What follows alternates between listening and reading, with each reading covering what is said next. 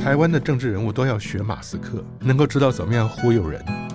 让别人能够 你, 你忽悠到他能够把失败都看作是成功。欢迎收听联合报直播的节目《远方》，和大家聊聊国际间发生的各种大小事。我是雷光涵。太空产业在二十一世纪开始壮大，可以回收的火箭、星链卫星、太空旅行等等，连我这种天文小白也开始好奇，未来宇宙会发生什么事情？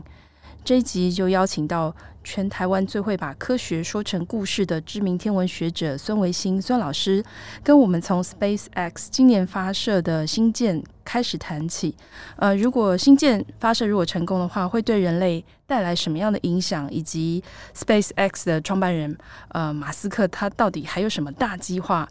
那在科学家的眼中，他是一个科呃吹牛大王吗？呃，来欢迎孙老师到现场。孙老师好。好，主持人你好，各位远方的听众朋友大家好。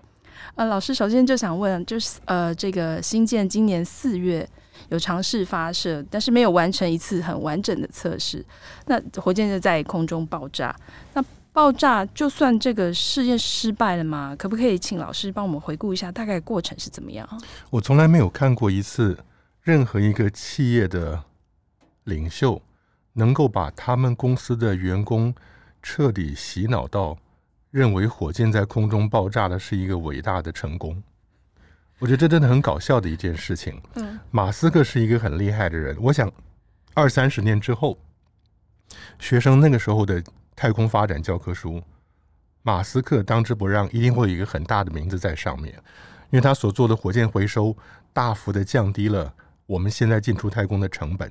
他另外的一些 crazy ideas， 无论是脑机结合也好，高速火车也好，把他的回收火箭的方式拿来当做地球表面最快速的交通工具也好，都是一些发别人想不到的奇想。嗯，但是呢，呃，光讲星链这件事情吧，嗯，他的理想悬珠高空那个巨大理想是要在短时间之内把大量的人送到火星去。嗯。他希望在二零五零年呢，在火星上打造第一个人类的殖民地。嗯，猜猜看多少人？八万人。嗯，八万人，不是八八个人或者八十人，是八万人。怎么样达到八万人的数字？他是一个纯粹工程师的脑袋，他就希望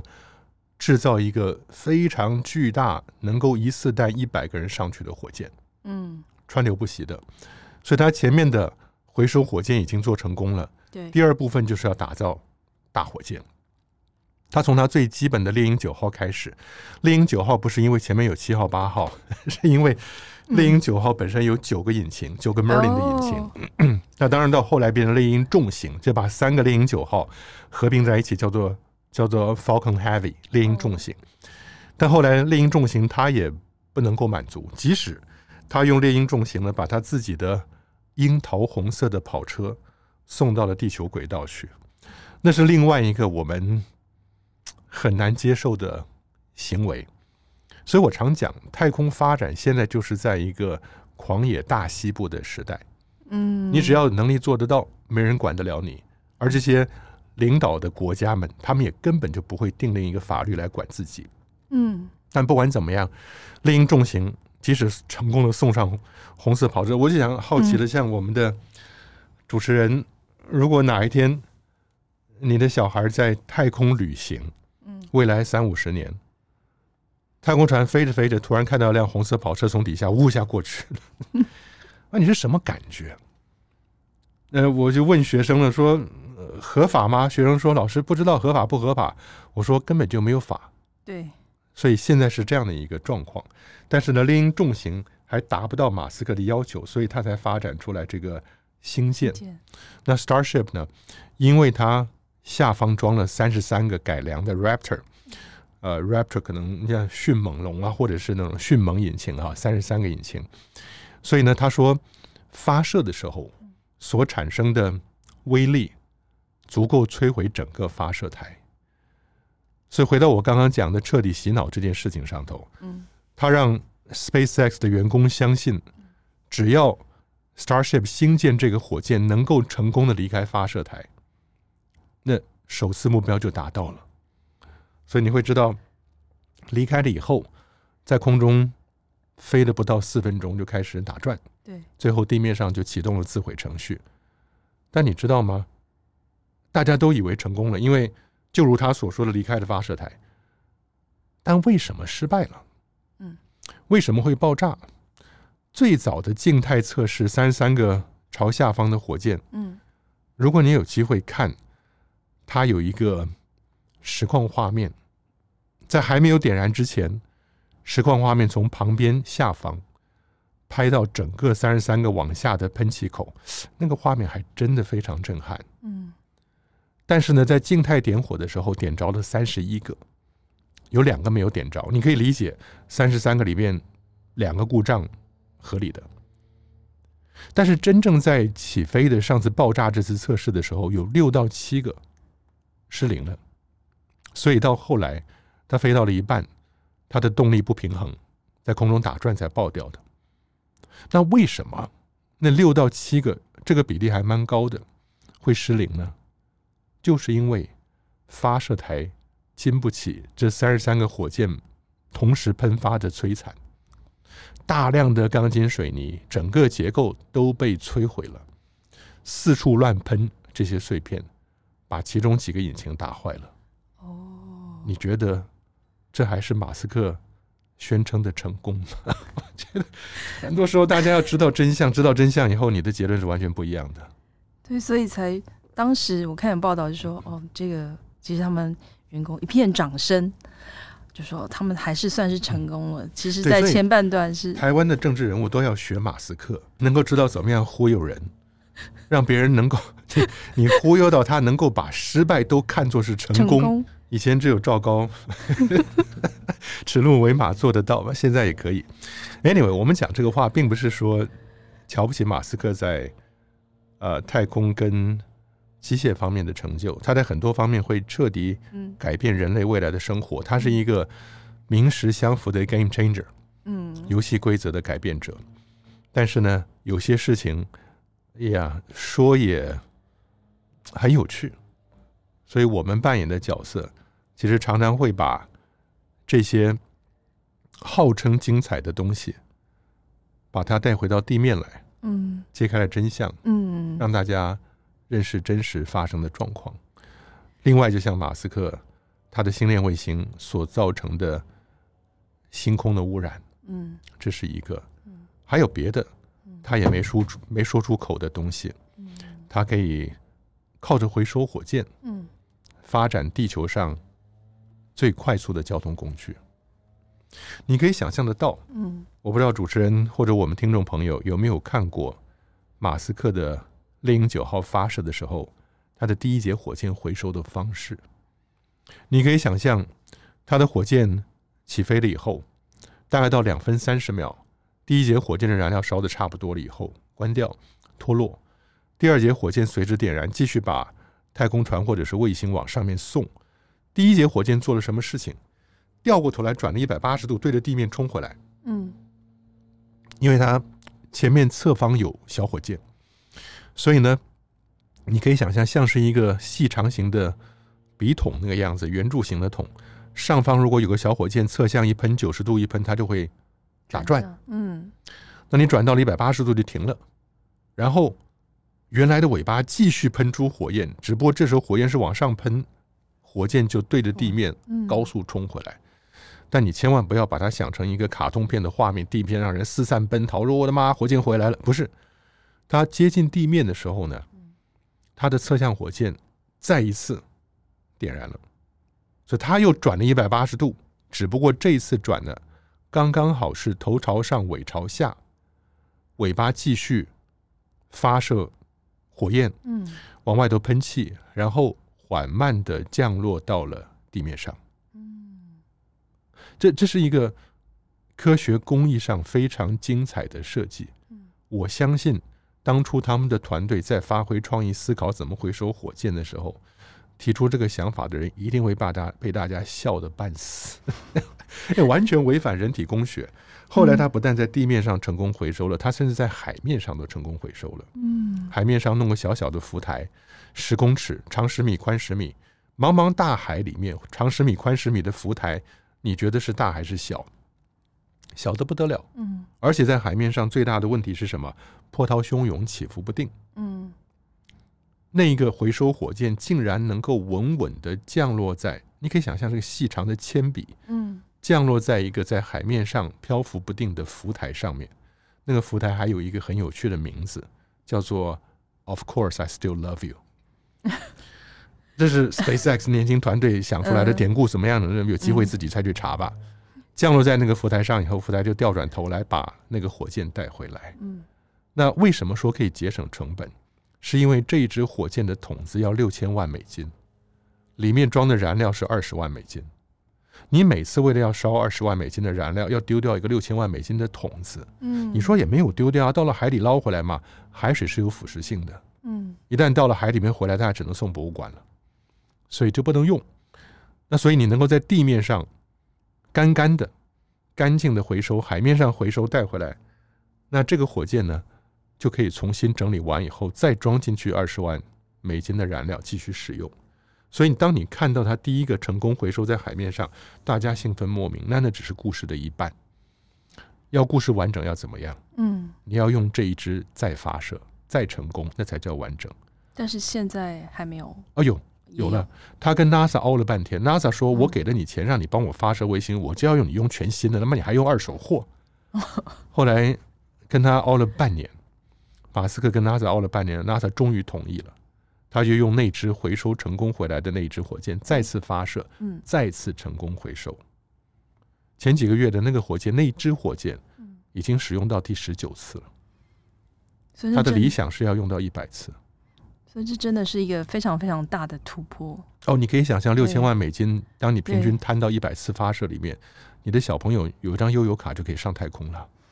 嗯，对啊。但是刚刚讲到了说另外一些创意啊，像它这个能够回收火箭的技巧，你可以想到下一步是什么？为什么不能再忍呢？他打算没有明说，他打算把这种回收火箭的技巧用在地球上相隔大洋的两个城市之间的旅行。那样子的话，从纽约起飞的火箭到新加坡降落只要一个小时。哎，我们各位同学啊，如果你一个小时能够从纽约到新加坡，你还会花钱去搭十七个小时的 Trans-Pacific Liners 吗？不可能吗？所以等到他这个成功了以后，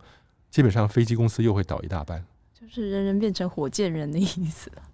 本来就是这个方向啊，嗯，就是他看得到，一般人看不到，所以我觉得科普知识其实蛮重要的，因为当你知道了几个尖端科技领域发展的方向，嗯。你深入了解以后，你可以知道十年二十年以后那个 projection 那个投射到的阶层到了哪个阶层，你就会大概猜得出来未来社会长什么样子。我常常跟台大的学生讲说，你们只有知道了未来才知道怎么样调整现在，而知道未来一个很重要的观念就是你要了解那些能够改变人类社会跟文明的推进文明的领域，它尖端的发展方向到了什么地步。马斯克他是在呃，四月发射之后说，哎，他几个月后就要再挑战，但是距离下一次升空，这在实务上真的是只要等几个月吗？赵赵老师讲的，好像问题很大。他在几个不同的角色里面轮流变换，还是他又把我们洗脑？英文叫做叫做呃、uh, wear a different hat。就戴上不同的帽子。那美国人喜欢打棒球嘛，然后你说戴上这个帽子你就是洋基，戴上那个帽子你就是红袜。他戴上不同的帽子，他的身份就不一样。当你看到他去做脑机结合，他去帮着人，帮着残障的人创造义肢，能够让他重新站起来走路，他能够帮那些眼盲的人想办法植进去晶片，让他能够看得到，整个 bypass 他的视觉系统，直接刺激他的大脑。然后他把，我觉得很好奇的是说，一直在讲你要把硬碟直接接上我们的脑子，嗯，如果接上脑子，每个人脑子后面有个脑机插口，嗯，嗯，那你的知识到什么程度，就看你有多少钱能够买多大的硬碟。嗯，等到你期末考的时候，你坐下来，那发觉你自己是个五百 G， 隔壁是个一 T 的，那你就完蛋了。所以这些东西是科学家，嗯，尤其他的 high speed train 叫做 Hyperloop， 它是一个高速的火车，磁浮火车，嗯，在一个巨大的真空管里面前进，你可以想象真空管没有空气，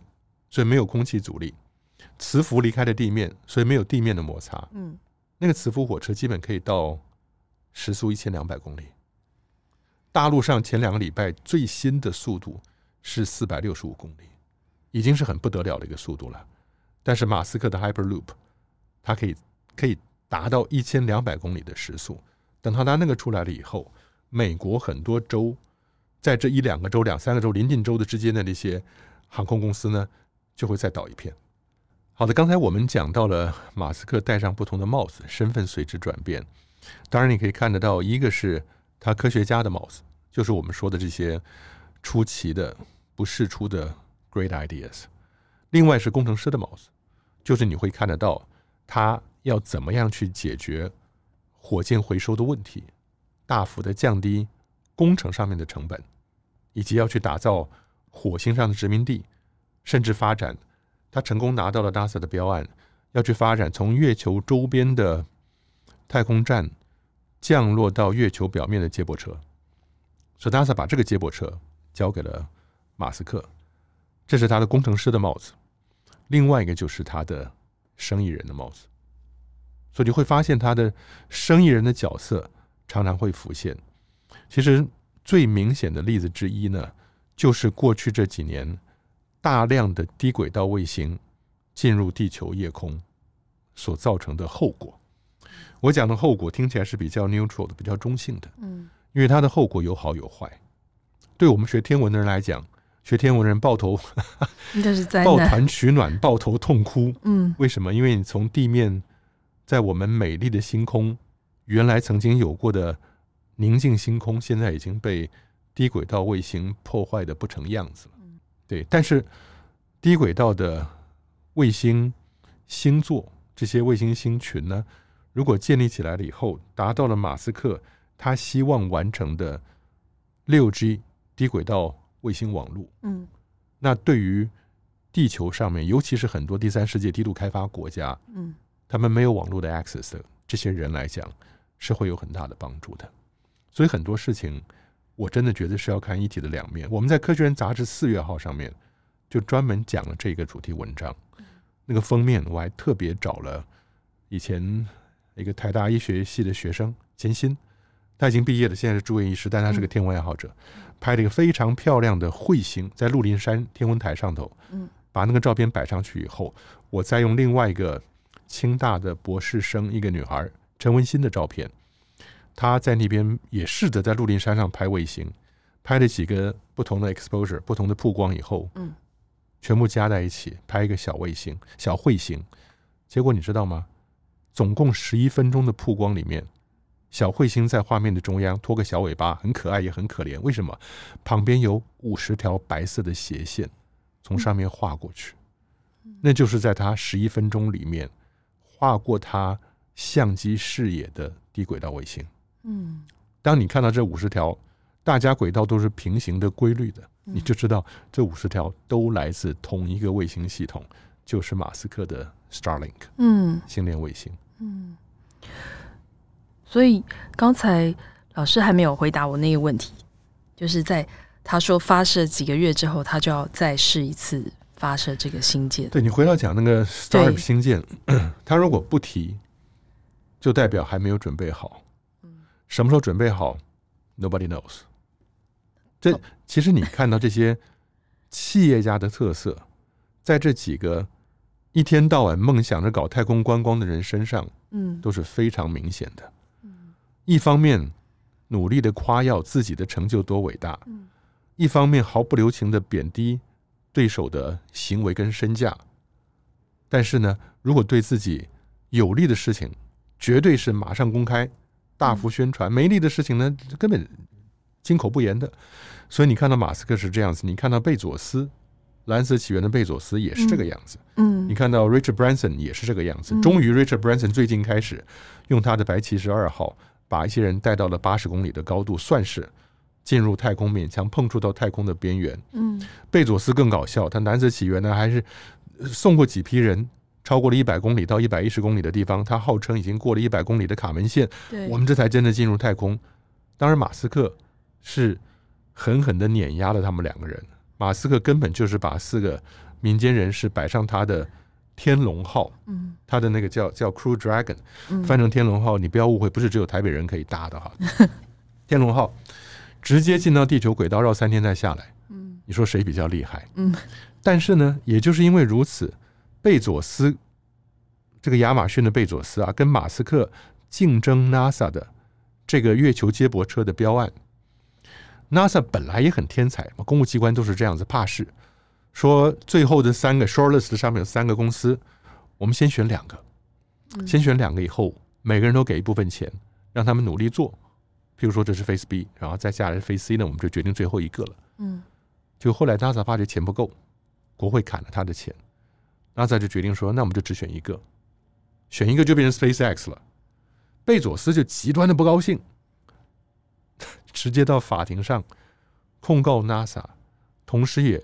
告让马斯克不能发展月球接驳车，嗯，这是去年的事情。马斯克看着就笑了，你看这些企业家彼此之间是如何毫不留情的互相攻讦。马斯克说：“你要靠告人家，如果靠打官司告人家能够上太空的话，贝佐斯早就到了冥王星了。嗯”我觉得这些人讲话是毫不留情的，嗯，所以你可以看得到这些企业家。说老实话，回头想想会觉得这也没什么好惊讶的，他们不是第一个啊。谁是我们科技发展历史中最有名的厉害的科学家、伟大的工程师，再加上毫不留情的冷血嗜血的企业家是谁？爱迪生。爱迪生爱迪生就是因为他这样子的个性，一个毫不留情的企业家，把他的最厉害的门徒特斯拉搞出去了。那特斯拉最后的复仇就是他的交流电狠狠的碾压了爱迪生的直流电。嗯，呀，在一八九六年的芝加哥博览会里面，八万个灯泡用交流电点亮，瞬间芝加哥进入了白昼状态。回头看看这些科技发展的历史，会有很多让人启发的地方，受启发。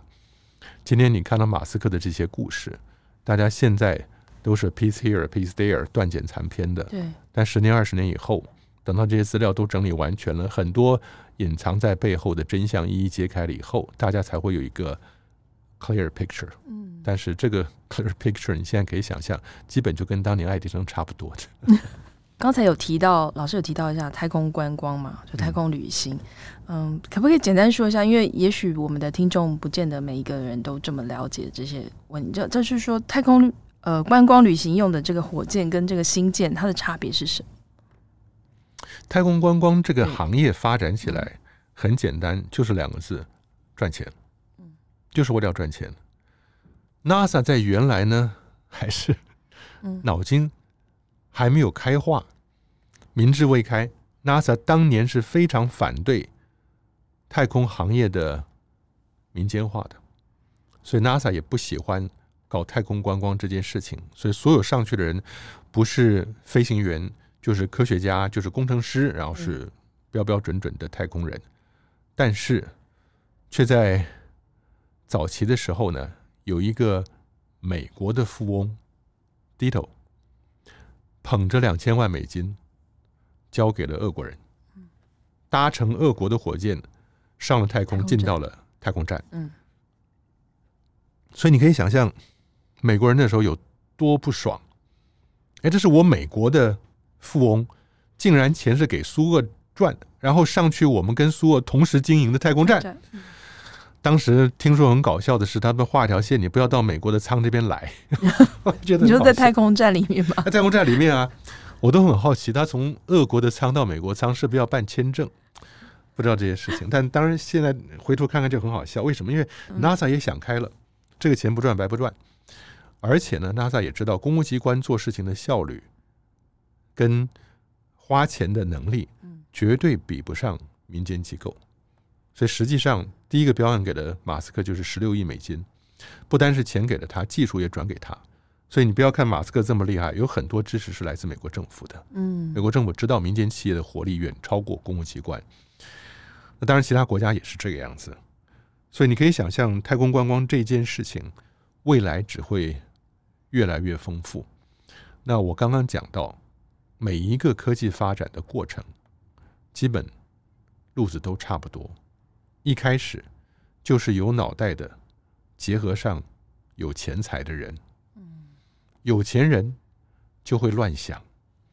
有钱就是任性，乱想呢，加上科学家也想乱想，科学家是完全没有任何限制的，无论上限或者下限，科学家想做的事情是没有人能够拦得住的。如果他做的事情是对人或者对什么东西有好处，绝对会有有钱人拿出钱来鼓励他去做。做到后来很精彩的成果出来以后，下一步是什么？下一步就是降低成本普及化。他的目的其实不是照顾普罗大众，而是从大众那边用低的价钱能够赚得更多的利润。嗯，所以这就是科技发展一个过程。不单是太空如此，我们看到生技医疗也是这个样子。所以我们常常开玩笑，以后人造器官接二连三的会打造出来。一开始可能只有有钱人能够用得到，譬如说你的心脏是 Product， 你的肺脏可能是 L V 的。但到后来技术越来越成熟以后，总会有人把这个技术普遍化一般化以后，大量制造出来的心脏肺脏可能就是 Walmart 或者 Kmart 这些比较平价的出来的、嗯、大家就能够享受到它的好处、嗯、所以你说靠着这些有钱人跟上任性的富翁，加上充满创意的科学家，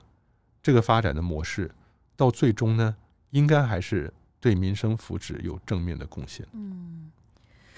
嗯、呃，刚才呃老师在前面其实有讲到一些在《科学人》杂志在四月做做的这个主题、哦嗯、就是夜空的星星危机，就是也提到 SpaceX 的星链计划，还有其他这些呃通讯卫星公司会在未来几年发射超过一万颗的低轨道通讯卫星，带来很多麻烦。嗯、那呃，这些麻烦是就是是什么样的麻烦呢？其实老师刚才已经有提到了一些。嗯，我们在过去这几个月知道事情是越来越严重，其实前两年就已经知道，马斯克闷声不吭的通过了国家监管机构允许他发射低轨道卫星。那个时候天文学界完全 no ideas 马斯克要干什么。但是呢，最早最早我们曾经看过低轨道卫星在夜空中画过的轨迹，那时候是一个难得稀有的有趣的事情。我记得我们在墾丁天文台，我们两千年的时候，我在国科会计划里面在墾丁呃海生馆打造了一个天文台，后来寒暑假就变成了高中生跟大学生去那边学习天文观测的一个圣地。那我们在那边的台长马学圭马台长呢，他就会非常贴心的，晚上有学生在那边受训的时候，嗯，他就找到了网上的资料出来跟他讲说，好，几点几分什么方向你会看到太空站，几点几分什么方向你会看到哈勃望远镜，几点几分什么方向会看到一卫星，一就是一个金字边再个衣服的衣，嗯 Iridium 那是一个元素的名字， Iridium 就是好多六十几个卫星构成的一个网络。所以大家都觉得看到一个小小的淡淡的光点从夜空中划过去很有趣。但是上个月五月份的时候五月份的时候我在一个天文台，也是一个山间水边没有光害的天文台，大家在那个地方晚上谈那边科研发展，同时也看一下夜空。嗯，短短的半个小时里面，我自己就看到不下十个低轨道的光点划过去，那个数量多到让你开始觉得担心了。为什么？地面天文观测常常是把望远镜指向一个固定的视野方向，相机打开，长时间曝光的。那如果你的视野够大，曝光时间够长，那我跟你打赌，你曝光完毕以后，那个画面上绝对会有数不清的白线破坏你的夜空观测。嗯，马斯克原来讲的他第一期星链卫星通过的审查是多少个？一万两千个。结果他一万两千个才发了前面几百个，他就发觉不够。第二期通过的是三万个。所以 in a few years， 马斯克光他的星链卫星就有四万两千个会进到地球的轨道，更不用说别的国家在干同样的事情。对，而且它通过的审查也是美国这里的审查，可是轨道是所有的地球是大家的，也不是美国在管的。反正各国 有, 有所谓的国际国际审查、嗯、但你也知道国际审查就是这些大国在里面控制的。嗯，就像是 G P S 一样，一开始美国人搞 G P S 大家好高兴，后来发现了如果你跟他闹不愉快，他把 G P S 一关，你这个国家根本是两眼一抹黑就瞎了。所以中国就搞他的北斗系统，俄国就搞他的 GLONASS 系统，欧盟搞他的伽利略系统，大家都发射卫星搞自己的 G P S 系统。现在来到了低轨道卫星，英国有 OneWeb， 中国大陆跟俄国都有自己低轨道卫星的通讯网络，因为没有人能够依靠依靠Starlink。 为什么一打仗 Starlink 如果站在乌克兰，那么俄国就很不爽啊。所以大家都在打造低轨道卫星。你会知道二零一九年的时候，我们地球周遭有三千三百多个使用中跟除役后的卫星，这个数字在三年之内二零二二年暴增到六千三百个，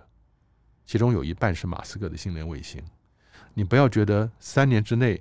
增加三千个还好， no， 现在的数目增加的是 exponential， 非常可怕的一个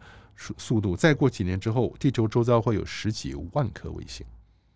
十几万颗低轨道你看得到的卫星，会破坏你天文观测的卫星。不用说十几万个，只要超过六万五千个这个 threshold 这个临界值，你走到夜空底下，每十五个光点里面有一个就是人造卫星。那个时候你觉得星空的浪漫还在吗？嗯，我在台大开一门课叫认识星空，我现在想加开一门课叫认识卫星，免得他们大家许愿许错的对象。所以你可以想象事情是这个样子的、嗯呃、大家到底要摸摸鼻子认真接受呢，还是怎么样？当然天文学界有极大的反弹。那马斯克听了说什么，露出他一贯那种带着戏谑的微笑，继续在那边鬼扯。他说我们可以把卫星的轨道降低一点，它速度快一点，很快的跑出你的视野之外，或者我们把卫星表面涂黑的，让它不要在六等星之内变七等八等，这些都是胡说八道的事情，我们细节不要去去去批评它的 rebuttal 它。但我觉得很搞笑，但这就是一个必然的现象。但是从正面角度来看，等到它的四万两千颗 Starlink 构筑完成了，它可能 发, 发给每一个人每一人一个免费的手机，手机厂牌说不定还叫特斯拉。嗯，你拿着这个手机，即使你爬到了喜马拉雅山珠峰的顶端，它都是 六 G 的满格讯号。那我想你还会用别的牌子的手机吗？嗯，那个时候你到了珠峰的顶端，看着手机上满格的讯号，你知道自己安全无虞，但是你一抬头，我的天哪，夜空全部都是污染夜空的低轨道卫星的轨迹、嗯、那你到时候是要感谢马斯克还是要指责马斯克？嗯，这是一个我们现代人面临的一个 dilemma。 那这些卫星呃，他们可能 可, 可不可能会在空中相撞，或是有破碎啊，这些就是会有造成一些，那是另外一个嗯，未来会发生的问题。嗯，那是另外一个上一代跟这一代很残忍的留给下一代跟下下一代的问题，这些问题只会更严重，不会最严重，只会 even worse and worse。 当你有能力把太空设备射进太空，而你没有办法把它带回来 intact 完整的带回来，不造成污染，这种做法其实是非常不负责任的。可是现在就是如此啊。当然地球上有一处水域叫做卫星坟场，那在南太平洋那一点呢，离所有的陆地都非常非常的远，也就是你如果坐一艘船到了卫星坟场的正中央，离你最近的人是轨道里面的太空人。嗯，你可以想象，因为太空站就在三四百公里的高度嘛，嗯、那其他的地方海岸离你都有一千公里以上。嗯，那如果说你能够在受控的情况底下，把轨道里面除役了的卫星顺利的带回来，那叫 controlled reentry， reentry 就是重新进入大气层，嗯嗯 control 就是受控制的，受控进入大气层，然后最终的落下的地方烧成碎片以后，大量碎片落到卫星坟场，这还算可以的。但是很多时候你根本连卫星在轨道里面出了状况联系不上，它在哪里你都不知道。前不久我们的第一个卫星，台湾的第一个卫星，以前叫中华卫星一号、嗯嗯、我们最早参加太空计划时的工作，还参加那上面的仪器设计，华为一号。但后来最近知道在五月份的时候它应该已经进入大气层烧毁了。所以你可以想象吗？从它五六百公里的高度，那个时候一直到现在，它花了十九年的时间掉下来、嗯、我们的卫星花了十九年掉下来，最后五月份的时候在大气层里烧掉。其他那些卫星呢，成千上万个都还在外面漂浮在那个地方，绝大多数是没有用的。所以危机就是转机，转机就是商机。太空垃圾的处理会是我们下一代下下一代巨大的 big bucks， 嗯，巨大的商机。所以刚刚讲了那么多负面的态度，年轻人也不要难过，因为台湾年轻人充满了爱心，有事没事周末就会去进滩或者是进山、嗯、哪一天迟早你会发展成净空、嗯、听起来像是个法号净空、嗯、但是太空现在已经被严重的污染了，所以呢，下一代的年轻人如果想要顺利的坐上火箭发射升空的话，他们迟早开始面对要开始面对这个清理太空的问题。嗯，科学家从很久以前就警告人类，如果继续破坏地球，不珍惜自然资源的话，物种会加速消失，地球就不适合居住，所以移民到其他星球一直是人类探索生存的可能方式。只是当人类的生活圈扩张到太空的时候，太空环境也出现了污染的问题，重演这个文明对地球的伤害。我常在想，那以后人类到底可以搬到哪里去呢？呃，今天谢谢孙老师接受访问，把难懂的太空知识变得非常好消化，也希望还有机会可以再邀请到您。谢谢。OK， 没问题，谢谢。